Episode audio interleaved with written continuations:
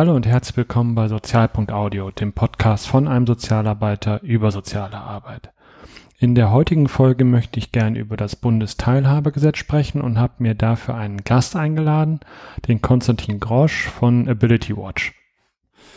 So, und dann sind wir eigentlich auf Sendung. Ja, ähm, begrüß dich erstmal. Hallo Konstantin. Ja, hi. Äh, ähm, schön, dass du dabei bist. Ähm, ich habe dich ja eingeladen heute, um mit dir über das Bundesteilhabegesetz zu sprechen. Und ähm, bevor wir loslegen, stell dich doch einfach mal kurz den Zuhörern vor. Wer bist du? Was machst du beruflich? Äh, oder wo ähm, äh, bist du tagsüber? Was machst du? Ja, äh, erstmal ja, herzlichen Dank, dass ich äh, dabei sein darf. Freut mich sehr. Ähm, ich bin Konstantin Grosch. Ich bin selbst Betroffener quasi auch von diesem Gesetz, über das wir gleich sprechen werden. Ähm, ich habe eine Muskeldystrophie-Erkrankung. Das bedeutet, bei mir bauen sich die Muskeln quasi mit der Zeit ab. Ähm, alles nichts wild, keine keine lebensbedrohliche Sache, aber ich sitze halt deswegen, seit ich etwa so ja elf, zwölf bin, im Rollstuhl. Ja. Ähm, ansonsten bin ich äh, Student an der Uni Bielefeld, äh, zumindest auf dem Papier für Rechts- und Wirtschaftswissenschaften. Und ähm, ja, mit diesem Teilhabegesetz habe ich jetzt seit etwa, ich weiß nicht, vier Jahren oder so zu tun.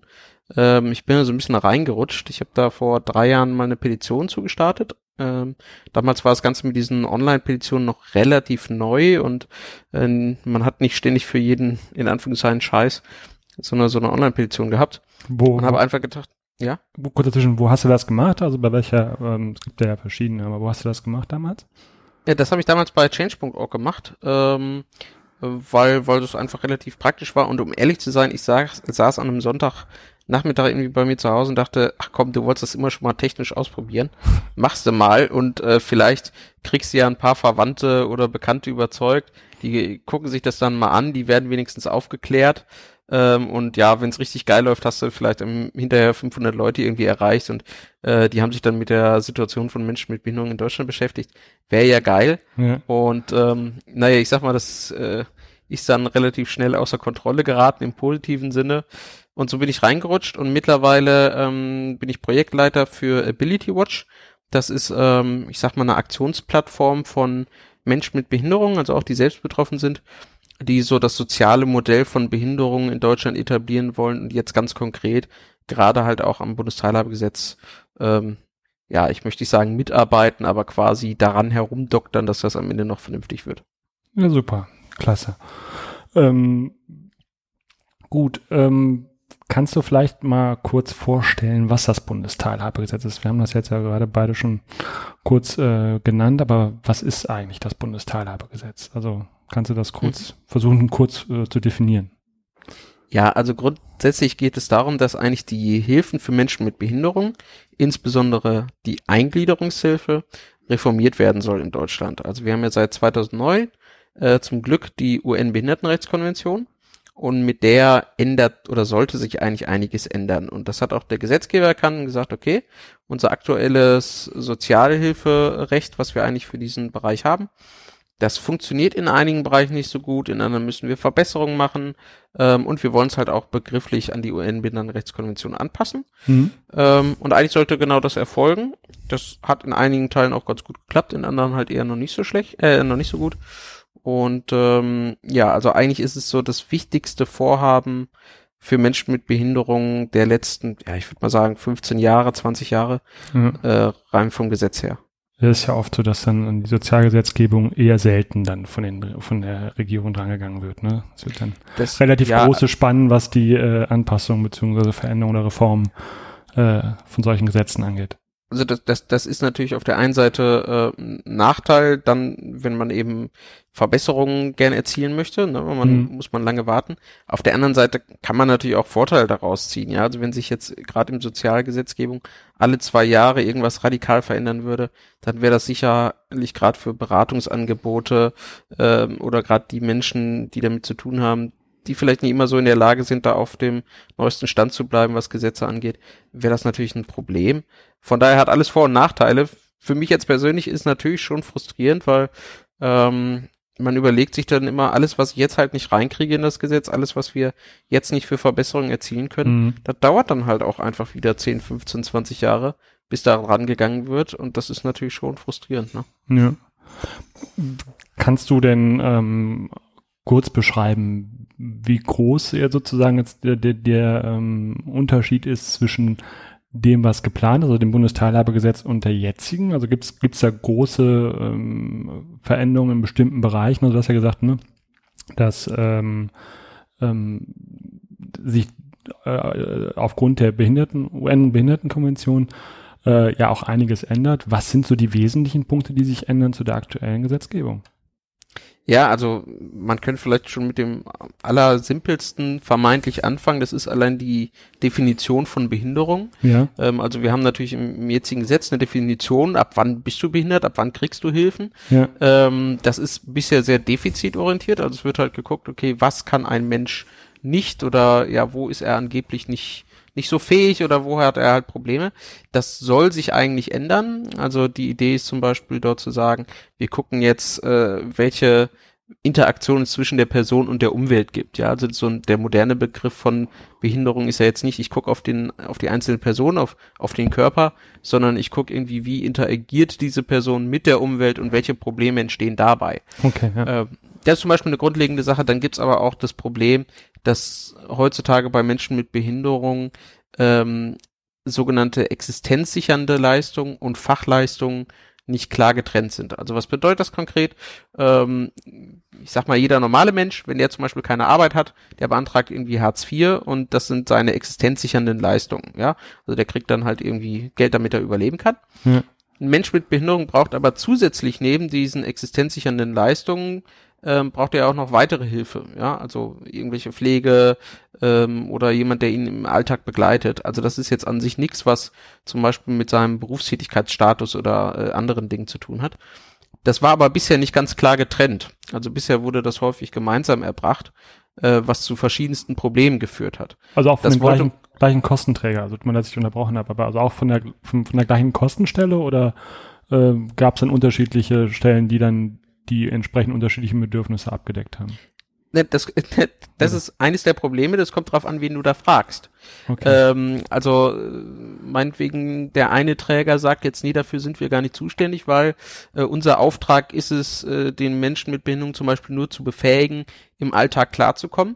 Mhm. Ähm, und dann sagt die andere Stelle, ja super, dazu gehört dann meinetwegen auch, äh, ihn zu befähigen, einem Job nachzugehen, und wenn er das eben nicht schafft, dann bist du dafür zuständig, auch dort irgendwelche Leistungen zu erbringen. Mhm. Also da, da war halt einfach der Streit dazwischen, was ist eigentlich jetzt eine Fachleistung? Ähm, also zum Beispiel in, in einem Wohnheim ist jetzt die, die Kosten für das reine Wohnen für einen Menschen mit Behinderung, ist das eine Fachleistung, die aufgrund seiner Behinderung nötig ist? Oder ist das jetzt eine Leistung, die halt existenzsichernd ist? Also genauso wie man wegen Wohngeld bei ähm, ja, Menschen der Grundsicherung oder, oder Arbeitslosengeld. Ähm, Und da war halt einfach diese diese Trennung nicht ganz klar. Und das führt halt häufig zu Problemen für die Betroffenen, ähm, weil sie entweder bestimmte Leistungen nicht bekommen haben ähm, oder nicht in dem Umfang, wie sie es eigentlich dürften und so weiter.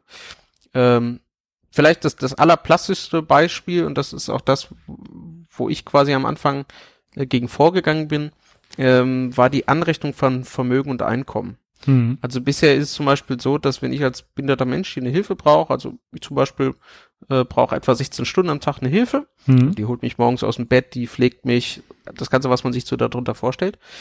Ähm, und das kriege ich aber nur dann, wenn ich äh, einen Teil meines Einkommens abgebe und nicht mehr als zweitausendsechshundert Euro an Vermögen habe. Mhm. Heißt also, habe ich mehr davon, muss ich das halt abführen, so lange, bis ich unter diese Grenze äh, falle. Ähm, Ja, also zum Beispiel, das, das war ein großes Problem bisher, dass das quasi wie eine Armutsfalle ist.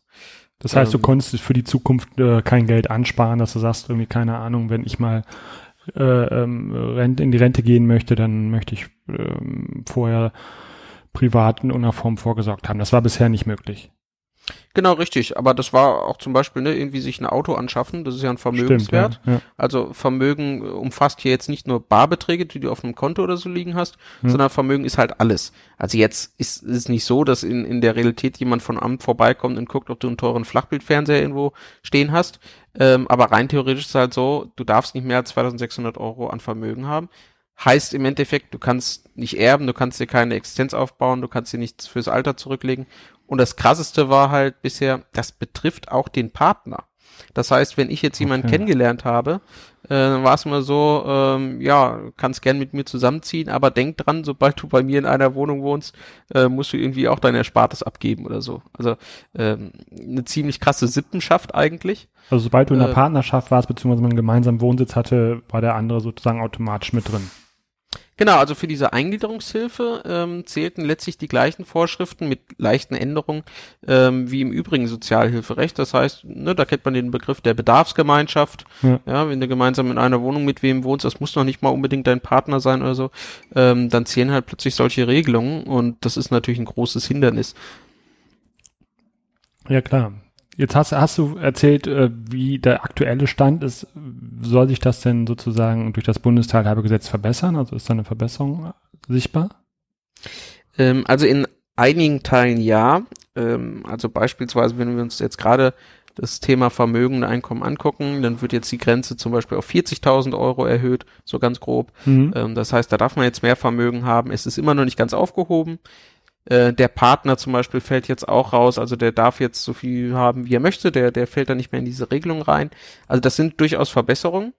Auf der anderen Seite müssen wir aber leider auch zur Kenntnis nehmen, dass mh, einige Änderungen, die vielleicht sogar gut gemeint waren, also ich möchte da gar nicht jetzt äh, zwangsläufig eine Böshaftigkeit unterstellen, auch wenn ich das schon glaube, aber äh, das kann ich ja nicht beweisen, ähm, wurden viele neue Probleme eingebaut. Ähm, sowas wie zum Beispiel das, das Wunsch- und Wahlrecht, was wir heute haben. Also wie will ich eigentlich wohnen?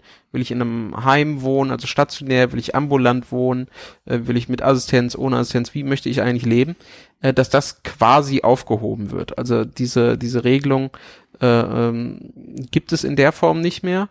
Ähm, und das, da sehen wir gerade momentan viele Gefahren, was uns auch quasi von der Politik dann so vorgehalten wird, ihr, ihr baut quasi nur eine Bedrohungslage auf. Ähm, aber wir glauben halt schon, dass diese Regelungen, die dort jetzt gefasst sind, ähm, tatsächlich, dass die Selbstbestimmung ähm, im Endeffekt mehr behindern können, als sie es eigentlich jetzt ermöglichen. Kannst du da ein Beispiel geben? Also ich meine, es ist ja eben, es ist, es ist ja noch sozusagen nicht, nicht ähm, verabschiedet, das Gesetz, aber so eine, so eine Alterssituation, wo dann wirklich das Wahlrecht, also könntest du da ein Beispiel geben, wo du sagst, das Wahlrecht fällt da eigentlich wirklich weg? Also hm. also es gibt zum Beispiel das sogenannte Pooling. Pooling bedeutet, dass ich mir Leistungen mit einem anderen ähm, Berechtigten teilen äh, kann beziehungsweise muss. Das war sogar mal eine Forderung von ähm, von uns Betroffenen selber. Ja, also stell dir okay, irgendwie ja. die Situation vor, du wohnst irgendwie in einer W G, jeder kriegt irgendwie eine, eine, eine Hilfsperson, aber meinetwegen nur äh, zehn Stunden am Tag oder sowas. Und dann mhm. sagst du, hey, ich will in den Urlaub fahren, lass doch unsere beiden äh, zehn Stunden Dinger irgendwie kombinieren und schon haben wir jemanden, der fast den ganzen Tag mitkommen kann und gut, uns helfen kann. Ja, ja. Also eigentlich eigentlich eine Forderung, die die ganz ganz gut und praktisch gewesen wäre, die auch in der Praxis eigentlich schon längst angewendet wurde, nur halt rechtlich noch nicht hinterlegt war. Mhm. Das hat jetzt der Gesetzgeber eingebaut mit dem Problem, dass er nicht danach fragt, ob das eigentlich der Betroffene will. Das heißt, es kann jetzt gegen den Betroffenen erfolgen. Ähm, und das ist natürlich jetzt eine große Gefahr, wenn ich beispielsweise ähm, ja in irgendeiner Wohngemeinschaft bin, ähm, wo mehrere Betroffene sind, da kann halt dann irgendwie der, der Sozialhilfeträger sagen, super, ab zwanzig Uhr abends seid ihr eh alle zu Hause, dann müsst ihr euch jetzt eine Person teilen, die euch hilft. Mit anderen Worten, ich kann dann meinetwegen ab abends zwanzig Uhr nicht mehr ins Kino gehen, weil sich ja nun mal die Hilfsperson nicht äh, aufteilen kann. Ähm, okay, oder, okay, ja. oder wir kennen das zum Beispiel aus dem Schulbereich. Ähm, es ist natürlich ein legitimer Anspruch zu sagen, wir wollen jetzt nicht in äh, jeder Schulklasse da fünf Integrationshelfer stehen haben. Ähm, aber wenn mir quasi jetzt das Anrecht auf eine persönliche Hilfe weggenommen wird, gibt es keine Möglichkeit mehr für mich als Betroffenen dort einzuschreiten. Ja, also bei, bei fünf Körperbehinderten reicht das vielleicht, wenn eins, zwei äh, Integrationshelfer in der Schulklasse sind. Mhm. Wenn ich aber fünf Autisten in der Schulklasse habe, dann wird das wohl nicht funktionieren. Ja. Da braucht halt je, einfach jeder seinen Ansprechpartner.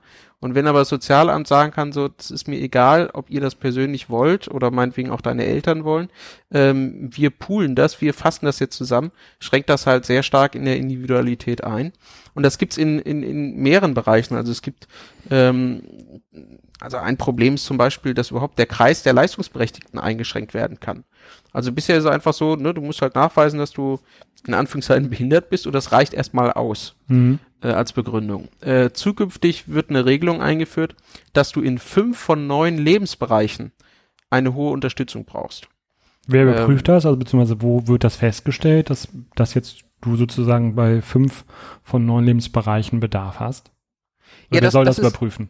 So. Genau, das, das ist eigentlich die große Frage, die wir uns halt auch die ganze Zeit stellen, ähm, weil grundsätzlich bin ich erstmal äh, beweispflichtig. Also ich als Betroffener muss jetzt nachweisen, ich bin irgendwie in einem dieser Lebensbereiche oder eben in fünf von neun Lebensbereichen betroffen. Und wenn ich das dann nicht nachweisen kann, weil meinetwegen mein äh, Kostenträger sich irgendwie doof anstellt oder der irgendwas nicht anerkennt, äh, dann habe ich halt einfach ein echtes Problem. Dann reicht es nicht mehr nachzuweisen, dass ich hier eine Behinderung habe, das meinetwegen mit irgendwelchen ärztlichen Gutachten nachweise oder, oder, oder, sondern ich muss halt nachweisen, dass ich tatsächlich in fünf von neun Lebensbereichen Unterstützung benötige.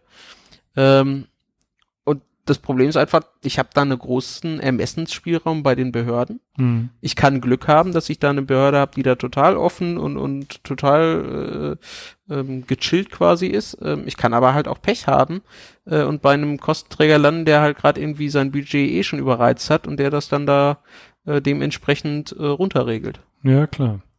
Ähm, kannst du mal, ne, was, was sind das für Lebensbereiche? Also worum geht's da? Ähm, wenn, wenn du sagst fünf von neun, also sind das Ja, was, was sind das für Lebensbereiche? Genau, also. Ja, also die sind sehr, sehr schwammig formuliert. Das macht es uns halt auch so schwierig, ähm, derzeit dagegen zu argumentieren. Also einer der Lebensbereiche, der nennt sich zum Beispiel äh, schlichtweg bedeutende Lebensbereiche. Was auch immer das ist. Also ich kann es tatsächlich mal vorlesen, es ist, ist, ist skurril, das kann man sich gar nicht vorstellen. äh, da steht Paragraph neunundneunzig im Entwurf des äh, Teilhabegesetzes. Beschreibt folgende neun Lebensbereiche. Erstens Lernen und Wissensanwendung, das ist noch relativ klar. Ja. Zweitens, allgemeine Aufgaben und Anforderungen. Äh, okay. Keine Ahnung, was jetzt allgemeine Aufgaben sind. Ja. Äh, drittens, Kommunikation. Viertens, Mobilität. Fünftens, Selbstversorgung. Sechstens, häusliches Leben. Siebtens, interpersonelle Interaktionen und Beziehungen. Okay, na gut. ja, ja, kann man sich jetzt auch, also man kann sich halt vieles reindenken. Achtens, bedeutende Lebensbereiche. Wie gesagt, keine Ahnung, was das sein soll. Und neuntens, Gemeinschafts-, soziales und staatsbürgerliches Leben. Also uns wird dann ja, ja uns, uns wird dann vom Ministerium gesagt so, Leute, das ist doch so offen und schwammig formuliert, da kriegt doch jeder locker fünf von neun, beziehungsweise in Härtenfällen reichen sogar drei von neun Lebensbereichen. Ähm, das Problem ist, ja, das sagt ihr jetzt vom Ministerium, so wie ihr das vielleicht meint, ähm, aber das heißt halt nicht, dass mein Sozialamt in Klein-Dölpelsbach äh, das halt auch so sieht oder dass ein Gericht das später halt auch so sieht. Ja, und der, Richt, ähm, der Rechtsweg ist ja dann teilweise auch relativ äh, schwer, ne? Also das dann irgendwie dann Recht zu haben, heißt ja noch lange nicht, dass man Recht bekommt, ne? Also dass man es dann umset- umgesetzt kriegt, beziehungsweise durchgesetzt kriegt, das dauert dann eventuell ja dementsprechend auch. Genau, und ich, ich frage mich halt sowieso, warum gibt's denn den, den Paragraphen? Also wenn das Ministerium sagt, äh, es ändert sich eh nichts, der, der Kreis der Leistungsberechtigten bleibt gleich, äh, niemand soll rausfallen, ja, warum muss ich dann denn diese zusätzliche Hürde da einbauen? Hm. Also ich meine, ich, ich mache ja keinen keinen Paragraphen so, weil ich da Lust drauf habe. Ähm, und wenn man sich die Begründung anguckt von dem Gesetz selbst und auch, warum das überhaupt gemacht werden soll, schreibt halt die Regierung immer rein, es soll eine höhere Steuerungsfähigkeit für die Länder und Kommunen gegeben werden. Also w- was bedeutet das denn in diesem konkreten Fall? Also Steuerungsmöglichkeit bedeutet, ich kann äh, mal sagen, das sind mir gerade irgendwie zu viele Leistungsberechtigte, ich gehe da mal ein bisschen zurück oder ich, ich schränke die Leistung irgendwie ein bisschen ein, ich muss die Kosten senken oder meinetwegen vielleicht ja sogar mal erhöhen, weil ich gerade was übrig habe.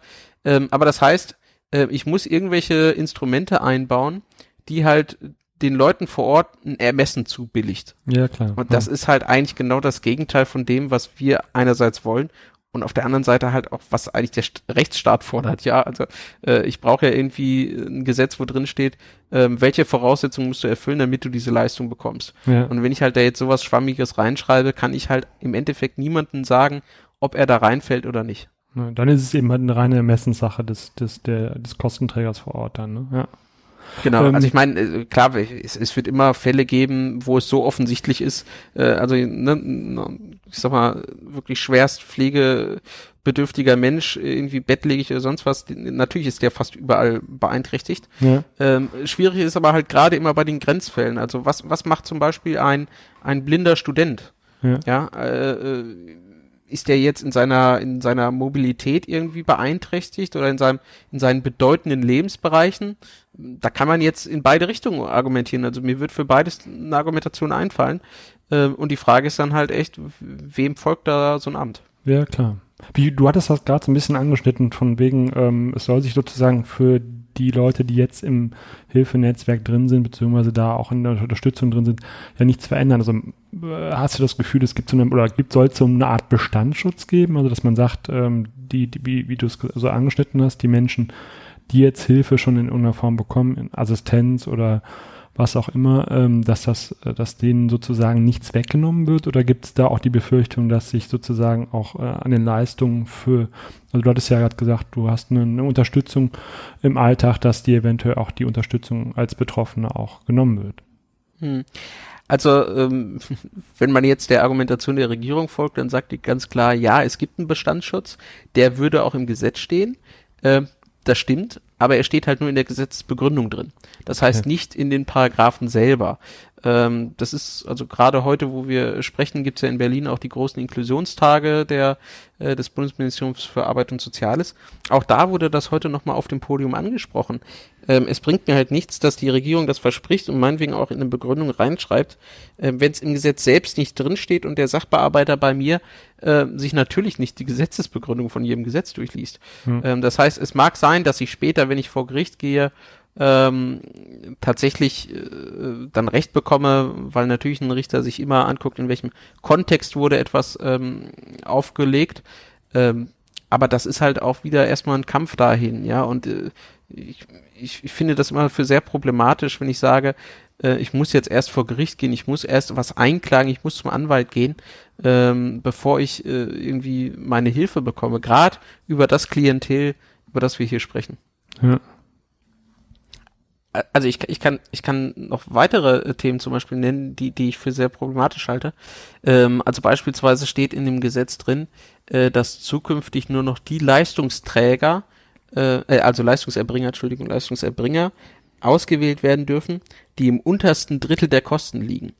Also vielleicht kurz, was bedeutet das in der Praxis? Ich gehe irgendwie zu meinem Amt hin, sage, ich brauche hier irgendeine Unterstützung oder ich brauche einen Wohnheimplatz oder, oder, oder. Ja.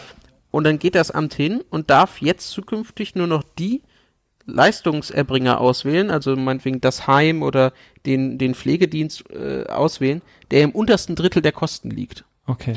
Das führt aber langfristig natürlich dazu, dass die, die natürlich da drüber liegen, entweder ihre Kosten nach unten regulieren müssen, woraufhin dann ja andere vielleicht nicht mehr im untersten Drittel sind. Ja, weil äh, unterste Drittel ist ja quasi immer Durchschnitt. Ich muss ja immer, ne? Ja, ist klar. Äh, von, von, von der Gesamt. Das heißt, eigentlich habe ich hier eine negative Spirale nach unten von den Kosten her. Also eine, eine super Spar, Spartaktik eigentlich. Ähm, aber wir wissen natürlich, dass das äh, langfristig nur auf, auf die Qualität gehen kann. Also ja, anders, anders funktioniert das nicht. Ähm, und das, das steht da so unverblümt eigentlich drin. Mhm. Ähm, und dann, dann finde ich es schon sehr, sehr äh, ja, fraglich, um das mal vorsichtig auszudrücken, sich hinzustellen, zu sagen, nee, das ist kein Spargesetz und wir wollen nichts einschränken, äh, wenn, wenn man halt sich alles so im Hinterkopf behält. Wir wollen den Kommunen und Ländern eine Steuerungsfunktion geben. Wir wollen die Ausgabendynamik bremsen, so heißt das dann immer. Ähm, also das finde ich auch was Krasses, Ausgabendynamik bremsen. Wir reden hier über eine Gruppe von Menschen, die immer weiter in der Anzahl steigt, weil zum Glück Menschen älter werden, auch behinderte Menschen älter werden. Okay. Ähm, und, und naja, wir nun mal auch eine Zeit in unserer deutschen Geschichte hatten, wo halt Menschen mit Behinderung nicht sehr alt wurden. Ähm, das heißt, wir haben hier eine aufbauende Masse an Menschen. Und wenn ich jetzt aber sage, ich möchte die Ausgaben nicht gestiegen wissen, ich weiß aber, die Fälle werden, werden mehr. Dann heißt das im Endeffekt, ich habe weniger pro Fall zur Verfügung. Klar, ähm, ja. Und, und, und das, das steht so als Ziel drin. Also das ist das Ziel des Gesetzes, dass ich quasi pro Fall nicht mehr ausgebe. Aber nach außen tue ich halt so, als würde ich qualitative Verbesserungen äh, einführen. Und das kann halt einfach nicht funktionieren. Also es, es äh, spricht die Logik schon gegen. Kannst du was zu der aktuellen Statistik sagen? Also wie viele Menschen würden unter der jetzigen Sozialgesetzgebung unter dem Begriff behindert fallen? Also wie viele Menschen sind in Deutschland ähm, auch in Zukunft dann von dem B T H G ja. betroffen? Also, also so grob sagt man etwa, dass zehn Millionen Menschen in Deutschland eine Behinderung haben. Ja. Eine Behinderung ist aber ja, kann ja schon was Leichtes sein. Es kann ja schon Rückenbeschwerden et cetera sein. Mhm. Eine Schwerbehinderung haben etwa ja so ein bis zwei Millionen äh, Menschen okay. in Deutschland. Ähm, jetzt gibt es auch zu diesem Gesetz eine Statistik, wen das eigentlich betrifft. Also wenn wir quasi nach der Nach der jetzigen Regelung gucken, betrifft das äh, Pi mal Daumen so achthundertfünfzigtausend Menschen. Das kann man ziemlich genau sagen, weil, weil ich natürlich weiß, in welchen äh, Leistungsbereichen wer ist oder wer welche Leistung bezieht. Mhm. Äh, ich glaube aber, dass die Dunkelziffer höher ist. Also einerseits wird da zum Beispiel nicht reinberechnet, äh, dass diese Personen natürlich auch immer Angehörige haben, die damit also indirekt auch betroffen sind, sei es mit dieser Einkommens- und Vermögensanrechnung wie derzeit, sei es irgendwie Eltern äh, oder Geschwister, die irgendwie eine Pflege mit übernehmen oder, oder, oder. Mhm. Ähm, und auf der anderen Seite wird es auch einen Teil von Menschen geben, die zum Beispiel derzeit wegen dieser ja, Einkommens- und Vermögenssache zum Beispiel gar nicht diese Leistung beantragen. Ähm, also wir sprechen ja hier über die Eingliederungshilfe, die zum Beispiel äh, gerne als Auffangbecken genommen wird, wenn keine anderen Leistungen mehr zur Verfügung stehen. Ja, also wenn, wenn ich irgendwie meine Pflegeversicherung oder Hilfe zur Pflege, die macht schon ein paar Stunden am Tag, ich habe aber immer noch ein Gap, also ich brauche immer mhm. noch ein paar Stunden Hilfe äh, pro Tag, dann wird halt gern diese äh, Eingliederungshilfe rangenommen, weil ich dann sage, okay, gut, für die übrigen zwei Stunden, die noch frei sind im Tag, das ist jetzt hier Teilhabe zum Leben in der Gesellschaft, ja, da, da brauche ich Hilfe, um, um angeblich irgendwie in die Stadt zu gehen oder so. Ähm, das heißt, es ist so ein, so ein Auffangbecken eigentlich. Und dass das viele Leute gar nicht beantragen, weil sie wissen, sobald sie es beantragen, müssen sie zum Beispiel Einkommen, Vermögen halt abgeben. Ähm, das heißt, ich glaube schon, dass wir in der Realität mehr als diese achthunderttausend haben, die dadurch direkt oder indirekt betroffen sind.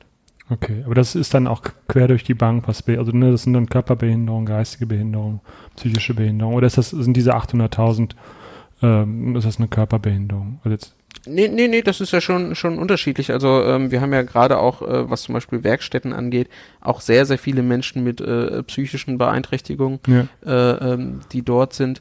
Ähm, das ist übrigens auch ein Ziel, was äh, was auch klar formuliert wird von von Seiten der Politik. Man möchte zum Beispiel diese Menschen aus den Werkstätten raushaben, ja, weil die da in Anführungszeichen aus ihrer Sicht nicht hingehören, ähm, weil es dort angeblich zumindest in den letzten Jahren eine sehr krasse Steigerung an Fallzahlen hinsichtlich dieser Personengruppe okay, gegeben hat. Ja. Ähm, also, also man merkt schon, ähm, man, man fasst immer so, ich sag mal, weiche Bereiche an, die man relativ einfach in Einklang mit der U N-Behindertenrechtskonvention umsetzen kann. Da fallen so Sachen rein, ne, wie die Definition der Behinderung, da fallen so Sachen rein, wie äh, die Beantragung von Sachen überhaupt, also dass ich da zukünftig nur noch einen Ansprechpartner habe, dass sich die Kostenträger untereinander Äh, absprechen müssen, wer wie viel bezahlt, damit habe ich dann als Person nichts mehr zu tun, ja. als Betroffener. Solche Sachen werden geregelt, teilweise ja, gar nicht so schlecht oder oder da gibt es Verbesserungen. Mhm. Es wird zum Beispiel auch eine unabhängige Beratung deutschlandweit eingeführt. Ähm, da werden achtzig Millionen für freigemacht, sodass ich Ähm, weiß ich nicht, in, in jedem Landkreis oder, oder in jedem größeren Gebiet ähm, eine Beratungskraft dann haben müsste demnächst, die wirklich unabhängig berät. Ähm, das sind aber alles so weiche Faktoren, mhm. ja, die, die, die schön sind und, und die auch mit Sicherheit wichtig und hilfreich für viele sind, gerade was dieses ganze Beratung und Beantragung angeht. Aber es bringt mir halt nichts, wenn die Beantragung äh, einfacher ist oder ich gut beraten werde, wenn am Ende die Leistung selber weniger werden, äh, ja, ja.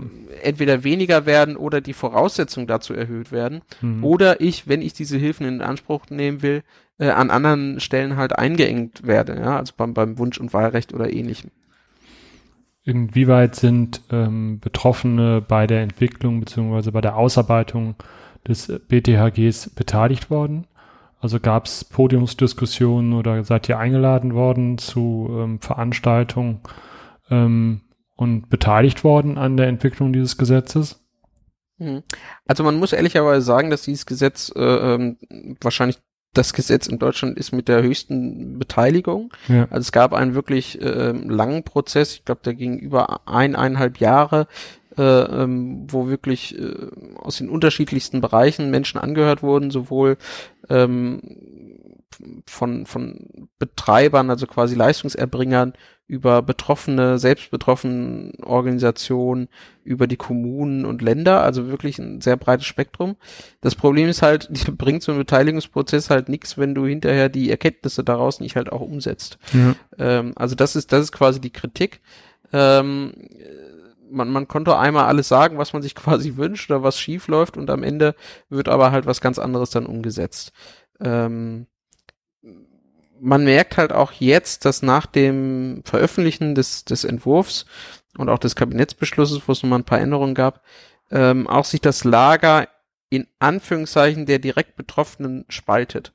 Äh, und zwar dahingehend, dass ich natürlich einerseits die Leistungserbringer habe, mhm. ja, also ich will da jetzt keinen irgendwie äh, böshaft nennen, aber nehmen wir mal irgendwie Paritäten, Lebenshilfe, Caritas, wie auch immer, Leute also, die die dort Leistungen erbringen, ähm, und auf der anderen Seite natürlich viele Betroffene, ähm, die diese Leistungen in Anspruch nehmen. Also dazwischen äh, gibt es halt auch nochmal einen großen Gap ähm, an, an Forderungen oder was dort halt auch als Priorität angesehen wird. Hast du denn das Gefühl, dass einer der beiden ähm, Parteien in irgendeiner Form bevorzugt wird oder einen Vorteil aus dem neuen Bundesteilhabegesetz hat? Also, naja, wir, wir Wir, wir haben das Problem in Deutschland, äh, dass grundsätzlich für die Politik oder auch in die Öffentlichkeit und Medien ähm, diese, diese Organisationen, die die Leistung erbringen, immer als legitimer Ansprechpartner und Vertreter von Menschen mit Behinderung angesehen wird. Mhm. Ähm, und so verkaufen die sich auch durchaus, ja. Also die sagen halt, hey, bei uns wohnen aber all diese Menschen mit Behinderung, wir vertreten die, bei uns arbeiten die, wie auch immer. Ähm, und das ist natürlich ein ganz, ganz großes Problem, wenn ich diejenigen, die am Ende nun mal davon auch äh, fiskalisch von profitieren, ähm, die jetzt für uns sprechen lasse. Mhm. Also ich will ja gar nicht sagen, dass die, dass die immer, immer zu böse Absichten haben oder dass sie falsch vertreten oder so. Ähm, aber natürlich gibt es da unterschiedliche Interessen. Ja, klar. Ähm, und, und das muss man halt einfach zur Kenntnis nehmen. Und es gibt in Deutschland sehr, sehr wenige Äh, ähm, D P Os, also Disability People Organization auf, auf Englisch, also ähm, Selbstvertretungsorganisationen, mhm. die halt wirklich nur den Menschen mit Behinderung vertreten und nicht dieses ganze System, was dahinter steht. Davon gibt es in Deutschland relativ wenige, und die, die es gibt, ähm, haben, haben leider nicht so einen guten Zugang zu Politik und Medien wie diese großen Verbände. Okay. Ähm. Kannst du so ein bisschen was zu dem Fahrplan sagen zum Bundesteilhabegesetz? Du hast ja auch jetzt vorhin gesagt, also es gibt, gab einen Entwurf, der ist jetzt schon ins Kabinett gegangen. Ähm, wie, wie und wann soll es verabschiedet werden? Gibt es da konkrete Termine? Also kannst du dazu noch was sagen? Weil das ist ja bis jetzt noch kein Gesetz. Also das ist ja ein Gesetzentwurf, mhm. beziehungsweise soll zum Gesetz werden, also dass man eine Idee hat, wann das Gesetz werden kann und wie weit da überhaupt noch Einflussmöglichkeit von äh, Seiten der Beteiligten der Betroffenen äh, ist und ähm, wie lange das mhm. noch sozusagen offen ist. Also ähm, das Gesetz befindet sich jetzt gerade im Bundestag. Ähm, wir hatten die erste Lesung vor, ich glaube, zwei oder drei Wochen. Ähm, es finden jetzt also die Ausschusssitzungen, auch die Anhörung der äh, sogenannten Experten statt. Ähm, Im Dezember soll es, sofern dieser Fahrplan eingehalten wird, äh, das Gesetz im Bundestag beschlossen werden. Da das Gesetz ein zustimmungspflichtiges Gesetz auch des Bundesrates ist, muss auch der noch im Dezember zustimmen. Ähm, da ist so die erste Hürde, ob die beiden sich auch geeinigt kriegen. Sonst muss das Ganze nochmal im Vermittlungsausschuss und es verzögert sich. Ähm, in Kraft treten soll das also zum ersten ersten zweitausendsiebzehn. Allerdings wird es einige der Regelungen ähm, quasi nur schrittweise geben. Also es gibt da nochmal einen zweiten Äh, zweites Inkrafttreten zum ersten ersten zweitausendzwanzig. Okay. Ähm, ja, genau. Wer, wer, wer sitzt da in dem Expertenrat, den du gerade angesprochen hast? Also wer wird da nochmal befragt von den, von den Bundestagsabgeordneten? Ähm, also es gibt jetzt keinen festen Expertenrat, sondern jede Fraktion kann ähm, ja Sachverständige einladen. Okay. Ähm, die Erfahrung und auch das, was wir jetzt so gehört haben, wer da eingeladen wird, lässt halt wieder darauf schließen, dass ne, auf der einen Seite vor allen Dingen wieder die Leistungserbringer sind, die eingeladen werden, ähm, also ne, wieder Organisationen, die nicht vertreten werden von Betroffenen selbst. Ähm, ich weiß, dass zum Beispiel Nancy Poser, das ist ja hier eine Richterin von den ähm, behinderten Juristinnen und Juristen, mhm. ähm, die wird zum Beispiel für die Linkspartei dort ähm, als ähm, Expertin quasi eingeladen, also sie spricht nicht für sie, sondern sie ist einfach nur äh, auf deren Einladung dort. Ähm, aber es lässt sich halt jetzt schon sagen, dass insgesamt dieses Anhörungsverfahren sehr klein ausfallen wird. Also ich glaube, es ist für diese eine Anhörung, die es geben wird, nur ein oder zwei Stunden vorgesehen, glaube ich. Okay. Das ist für so ein Gesetzgebungsverfahren sehr, sehr wenig. Also wenn wir uns andere Verfahren angucken, da gibt es häufig sogar mehr als ein, eine Anhörung und die gehen dann auch ein bisschen länger. Ähm, also wir haben momentan so den Eindruck, das soll jetzt einfach noch schnell dieses Jahr durchgedrückt werden, weil wir wissen alle, nächstes Jahr ist Bundestagswahl. Wahlkampf, ja. Mit anderen Worten, alles, was dieses Jahr nicht mehr durchkommt, äh, das wird auch in dieser Periode nichts mehr. Und man möchte halt jetzt nicht äh, in der nächsten Periode wieder von vorne anfangen. Aber das wäre sozusagen eventuell der Punkt, dass wenn ähm, die aktuelle Regierung das nicht hinbekommen würde, das dieses Jahr noch zu verabschieden, dann wäre das ein Punkt, dass man wahrscheinlich davon ausgehen könnte, dass äh, das erstmal vom Tisch ist und dann erst bei, also nach, nach, der, nach der nächsten Bundestagswahl wieder angefasst werden würde.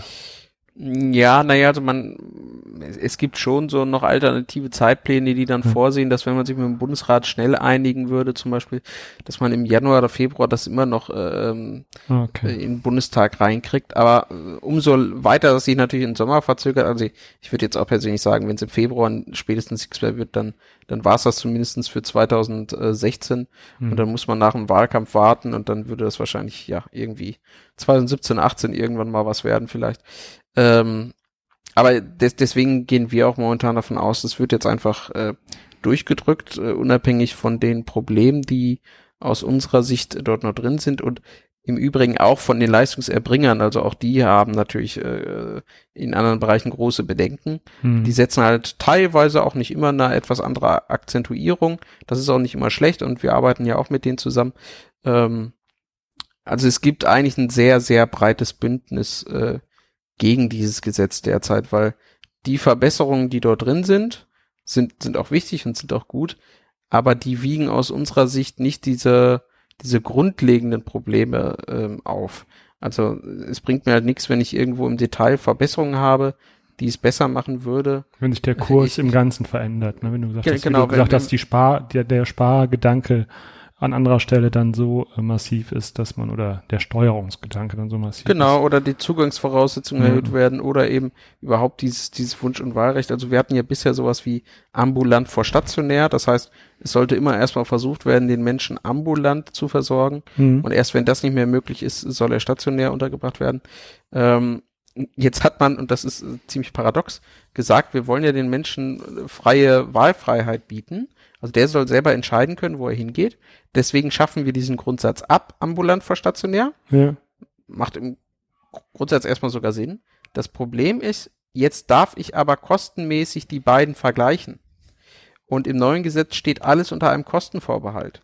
Das heißt, wenn es mir als Betroffener zumutbar ist, dass ich auch gegen meinen Willen in die andere ähm, Lebensform oder Wohnform äh, gepresst werde und die halt günstiger ist, dann wird die genommen. Das heißt, wenn in der stationären Einrichtung sozusagen bei bestimmten Leistungen vor Ort äh, günstiger angeboten werden können, dann kann es sein, dass auch wenn du nicht möchtest, als Betroffener in, in, in eine stationäre Einrichtung ziehen müsstest. Genau, also es wird halt geguckt, ist das, ist das, äh, also werden damit die Teilhabeziele erreicht. Ja. Ähm, das, das kann man auch in einem, in einem Heim tatsächlich erzielen, ne? Wenn, wenn ich da meinetwegen auch äh, vier Stunden in der Woche oder so jemanden hingestellt kriege, mit dem ich mal ins Kino gehen darf oder so, ja. Dann kann, kann man sagen oder argumentieren, deine Teilhabeziele sind erfüllt.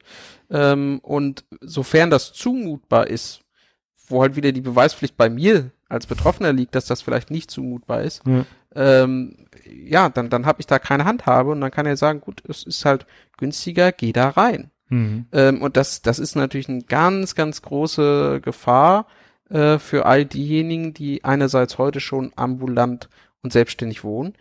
Ähm, da, da wird dann häufig beschwichtigt, für euch gibt es einen Bestandsschutz. Ja, aber was machen die, die in Zukunft äh, eigentlich jetzt erst vor der Entscheidung stehen? Also, ne, die, die jetzt vielleicht noch zu Hause bei Mama und Papa sind und die irgendwie zur Schule gehen, ähm, die müssen sich ja irgendwann dann damit beschäftigen. Ähm, und wenn es für die eben ja dann offensichtlich diesen Bestandsschutz nicht gibt, beziehungsweise dieses ambulant vor stationär nicht mehr gibt, ähm, dann sehen wir zumindest da persönlich äh, groß die Gefahr, äh, dass da so eine Abwanderungsbewegung hin zu mehr stationärem Wohnen geht, ähm, was zumindest unserer Ansicht nach äh, ziemlich krass der U N-Behindertenrechtskonvention zuwiderläuft. Widerspricht, ne? Gibt's, hast du denn jetzt ähm, oder habt ihr denn noch das Gefühl, da wirklich jetzt was bewegen zu können? Also wenn du sagst, dass ähm, der ähm, das Zeitfenster, wo das jetzt wahrscheinlich verabschiedet wird, ja relativ überschaubar ist im Laufe dieses Jahres noch, ähm, relativ kurz oder wenig Input sozusagen von externen Experten vorhanden ist, was die ähm, Entscheidungsträger angeht, also was die Bundestagsabgeordneten angeht. Also gibt es da überhaupt noch eine Möglichkeit, Einfluss zu nehmen? Also ist sozusagen noch fünf vor zwölf oder ist schon nach zwölf? Also es gibt vielleicht so ein, zwei Punkte, wo man noch was erreichen kann. Das ist zum Beispiel diese fünf von neun Regelung.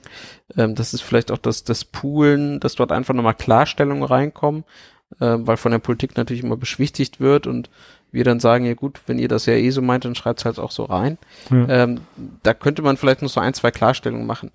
An der grundlegenden Richtung äh, wird sich aber an diesem Gesetz jetzt nichts mehr ändern. Hm. Ähm, also äh, diese, äh, dieser Anspruch, äh, den unteren Ebenen mehr Handlungsspielraum einzuräumen und die Kosten zu reduzieren langfristig, die sind klar und die werden da auch drin bleiben und dafür fehlt jetzt auch die Zeit, was dran zu ändern. Also es gibt ja genug Leute, die die Forderungen stellen, wir müssen das nochmal auf eine neue, solide Basis stellen. Ähm, kann man machen, wäre ich auch gar nicht äh, dagegen, nur da muss man halt wissen, das wird dann nicht mehr in diese Legislaturperiode kommen. Mhm. Und das, das stellt natürlich auch uns äh, als Betroffenen vor, äh, vor eine nicht ganz einfache Aufgabe, weil wir uns natürlich jetzt immer damit beschäftigen wollen, arbeiten wir also jetzt komplett gegen das Gesetz, also quasi mit dem Ziel, das, das kommt gar nicht, ähm, was natürlich für, für andere Menschen, die je nachdem, das ist ja Einzelfallsache, auch nicht die Verbesserungen bekommen. Mhm. Ähm, oder nehmen wir das jetzt auch mit dem Wissen, äh, dass das vielleicht für andere große Probleme mit sich bringt äh, und wir setzen quasi alles auf die Karte, dass man in der nächsten Periode direkt gleich wieder dran geht und die, die Probleme da rausbügelt. Ähm, nur, das ist ja das, was wir ganz am Anfang gesagt haben. Wir wissen, dass in diesem Bereich nur alle zehn, fünfzehn, zwanzig Jahre mal eine etwas größere Reform dran geht. Mhm. Das heißt, ich gehe davon aus, dass was jetzt beschlossen wird, damit müssen wir die nächsten fünfzehn Jahre leben. Ähm, und da äh, bin zumindest ich persönlich der Meinung, ähm, dass ich da ein solides Gesetz haben möchte und nicht eins, ähm, wo offensichtlich die Politik teilweise noch nicht mal genau weiß, wie jetzt bestimmte Sachen zu verstehen sind. Ja, ja. hört sich, hört sich ähm, nicht, nicht ganz so äh, ähm, positiv an, wenn man das äh, überträgt auf die nächsten fünfzehn, zwanzig Jahre. Aber gut, klar, muss, muss man, muss man wahrscheinlich auch als Betroffenheit äh, dann sozusagen akzeptieren, dass wahrscheinlich ähm, das Ganze so verabschiedet wird. Und man dann vielleicht noch die die ganz äh, harten Ecken und Kanten noch im Laufe der der der nächsten Jahre aufgrund von entsprechenden Klagen dann eventuell nochmal begradigen mhm. kann, aber wahrscheinlich das Ganze als solches erstmal relativ stabil für die nächsten, wie du das ja auch zu Beginn gesagt hast, was ja eigentlich in vielerlei Hinsicht auch positiv ist, dass sich sowas nicht ähm, jährlich verändert, aber dann in dem Fall auch für die nächsten, für die nächst längere Zeit dann irgendwie erstmal steht. Mhm. Genau. Ja, ich würde sagen, wir haben es jetzt erstmal relativ äh, ähm, gut dargestellt. Ähm, ich find das, fand das, du hast die, die Schwierigkeiten oder auch die Sachen, die schwammig sind, beziehungsweise die, ähm, die, die kritikwürdig sind an, dem, an diesem Gesetz, ähm, gut erklärt. Also ich habe äh, nochmal eine gute Übersicht bekommen. Ich hoffe, die Zuhörer auch. Ähm, Willst du noch irgendwas ergänzen? Gibt es irgendwas, wo du sagst, äh, das sollte auch möglichst noch mit drauf?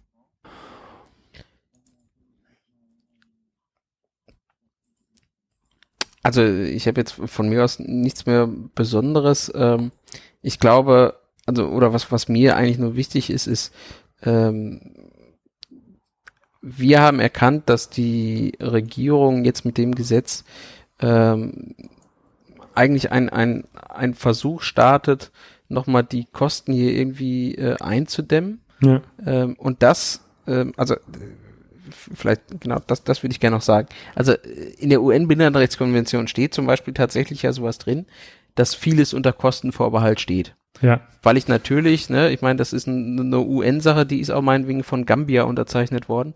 Natürlich kann ich nicht erwarten, dass irgendwie ein, irgendein Land in Afrika äh, die gleichen Hilfen leistet äh, für Menschen mit Behinderung äh, wie jetzt ein, ein europäisches oder, oder westliches Industrieland.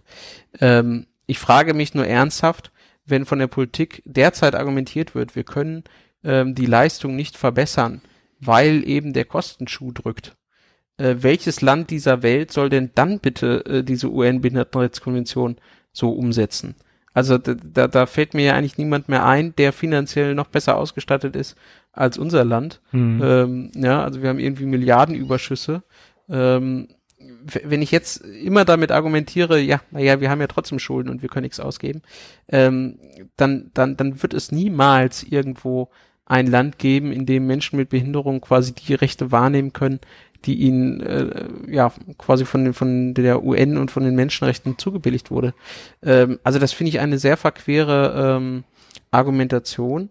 Und ich finde es eigentlich auch schade, dass dort äh, die, die Öffentlichkeit nicht noch mehr hinguckt und mal auf den Zahn fühlt. Ähm, ähm, weil nach außen hin wird halt auch gern von den Medien das übernommen, was dann die Regierung hier von sich gibt. Ja, also irgendwie die, die Verbesserungen ähm, werden dann aufgezählt und die Gefahren, die dann dort im Detail sind, die werden halt nicht kommuniziert. Die fallen hinten runter, ne? Genau. Ähm, ja, vielleicht noch eine Frage, die mir jetzt in dem Zusammenhang ganz normal einfällt, ist, ähm, wie hast du denn das Gefühl, ist das überhaupt transportiert worden? Also, dass ihr als Betroffene ähm, da sozusagen euch mit auseinandergesetzt habt, ähm, ist ja vielleicht sogar naheliegend, aber hast du das Gefühl, dass ähm, das in den Medien soweit auch ähm, präsent war, das Thema, also Bundesteilhabegesetz auch in den letzten Jahren, dass auch Nicht-Betroffene da einen Zugang zu hatten oder beziehungsweise sich mit auseinandergesetzt haben oder auch auseinandersetzen konnten? Also ähm, es gab schon mehr Berichterstattung, als das vielleicht früher der Fall war. Ja. Äh, grundsätzlich aber immer noch äh, viel zu wenig. Das, ähm, also das Menschen mit Behinderung oder diese, diese ganze Thematik wird dann immer so runtergebrochen als, das ist ja ein Nischenthema für irgendeine Randgruppe, die zahlenmäßig vielleicht total gering ist. Und deswegen ist mir das auch immer nochmal so wichtig zu betonen, dass ich eben nicht glaube, dass es sich hier nur um irgendwie achthundertfünfzigtausend Menschen handelt, ja, sondern dass, wenn man eben die die Angehörigen, ähm, diejenigen, die vielleicht sich bisher nicht trauen oder nicht nicht äh, beantragen können aus den verschiedensten Gründen, die muss ich hinzurechnen, ich muss die hinzurechnen, äh, die in den nächsten Jahren quasi davon noch betroffen sein werden. Ähm, und wenn ich mir angucke, ähm, wie über andere Themen, die viel, viel weniger Menschen betreffen, berichtet wird, ähm, dass ich dann hier so ein Thema, was im Endeffekt ja Millionen in Deutschland betrifft, äh, so am Rande berichtet wird, das ähm, stimmt mich dann schon auch bedenklich, was quasi die Berichterstattung über andere politische Themen angeht, ja. Also wir haben da, glaube ich, eine, eine teilweise schiefe Priorisierung auch in der Medienlandschaft. Ähm, ja. Vielleicht noch, vielleicht noch eine letzte Sache, die mir gerade noch eingefallen ist. Ähm, ist derzeit so, dass diese Verbesserungen, die zum Beispiel auch beim Vermögen und Einkommen irgendwie ähm, gezählt werden, dass die sofort dir weggenommen werden können, wenn du nicht mehr arbeitstätig bist. Okay. Ähm, also es gibt zum Beispiel diese Hilfe zur Pflege, ja, in der werden auch weiterhin die Regelungen der äh, Einkommens- und Vermögensanrechnung drin bleiben. Jetzt ist es so, dass viele Menschen beides beziehen, Eingliederungshilfe und Hilfe zur Pflege. Und im neuen Gesetz steht drin, wenn du Eingliederungshilfe beziehst und berufstätig bist, ja, dann hat die Regelung der Eingliederungshilfe Vorrang, also du darfst Einkommen, Vermögen äh, zumindest mehr behalten. Heißt aber im Endeffekt, bin ich arbeitslos, bin ich Student, gehe ich keiner berufstätigen also keiner sozialversicherungspflichtigen Beschäftigung nach, oder bin ich zum Beispiel später Rentner, oder, oder, oder, also da gibt es ja viele Szenarien, ja. äh, hat plötzlich diese Eingliederungshilfe keinen Vorrang mehr, sondern dann hat die Hilfe zur Pflege Vorrang. Ähm, also wir bauen auch hier wieder sowas total Krudes auf, dass, dass quasi selbst Menschen mit Behinderung nur dann irgendwie ein Anrecht auf Hilfe haben, wenn sie arbeiten gehen, ja. Also das kennt man ja sonst nur so aus diesen ganzen anderen Sozialgesetzgebungs- Scheiß, wollte ich gerade schon sagen. äh, ja, also, also wo quasi die, der Wert irgendwie des, des Menschen auch wieder nur daran gemessen wird, ob er denn äh, arbeitstätig ist. Was natürlich gerade bei Menschen mit Behinderung äh, also das, das Bescheuertste ja ist, was ich machen kann, äh, weil wir nun mal einen nicht unerheblichen Teil von Menschen haben, die entweder nicht arbeiten können oder denen es halt enorm erschwert wird, einen Arbeitsplatz zu finden, weil warum auch immer die Unternehmen keine einstellen oder, oder, oder. Und genau hier führe ich jetzt also so eine Regelung ein, das ist so perfide. Und wenn man sich dann bewusst wird, dass der zuständige Ministerialbeamte, Herr Schmachtenberger, früher Hartz vier geschrieben hat, dann wird einem natürlich plötzlich einiges klar. Ja, das war, war jetzt ein schönes Schlusswort eigentlich.